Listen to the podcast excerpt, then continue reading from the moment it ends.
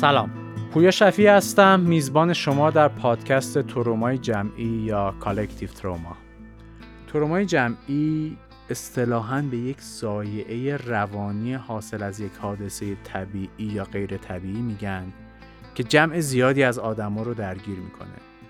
فکر می‌کنم نسل ما به اندازه کافی ضایعه دیده که درد مشترک و خاطره مشترک داشته باشه.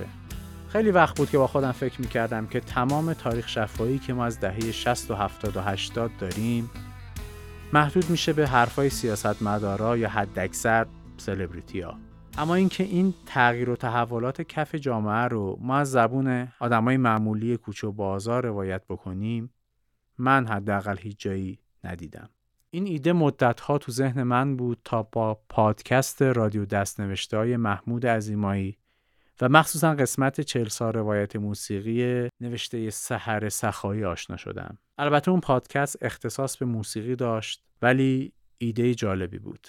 ما در این پادکست در این در پادکست collective trauma به خاطرات مشترک بطن جامعه از لحاظ سیاسی، هنری، فرهنگی، ورزشی و تکنولوژی می‌پردازیم.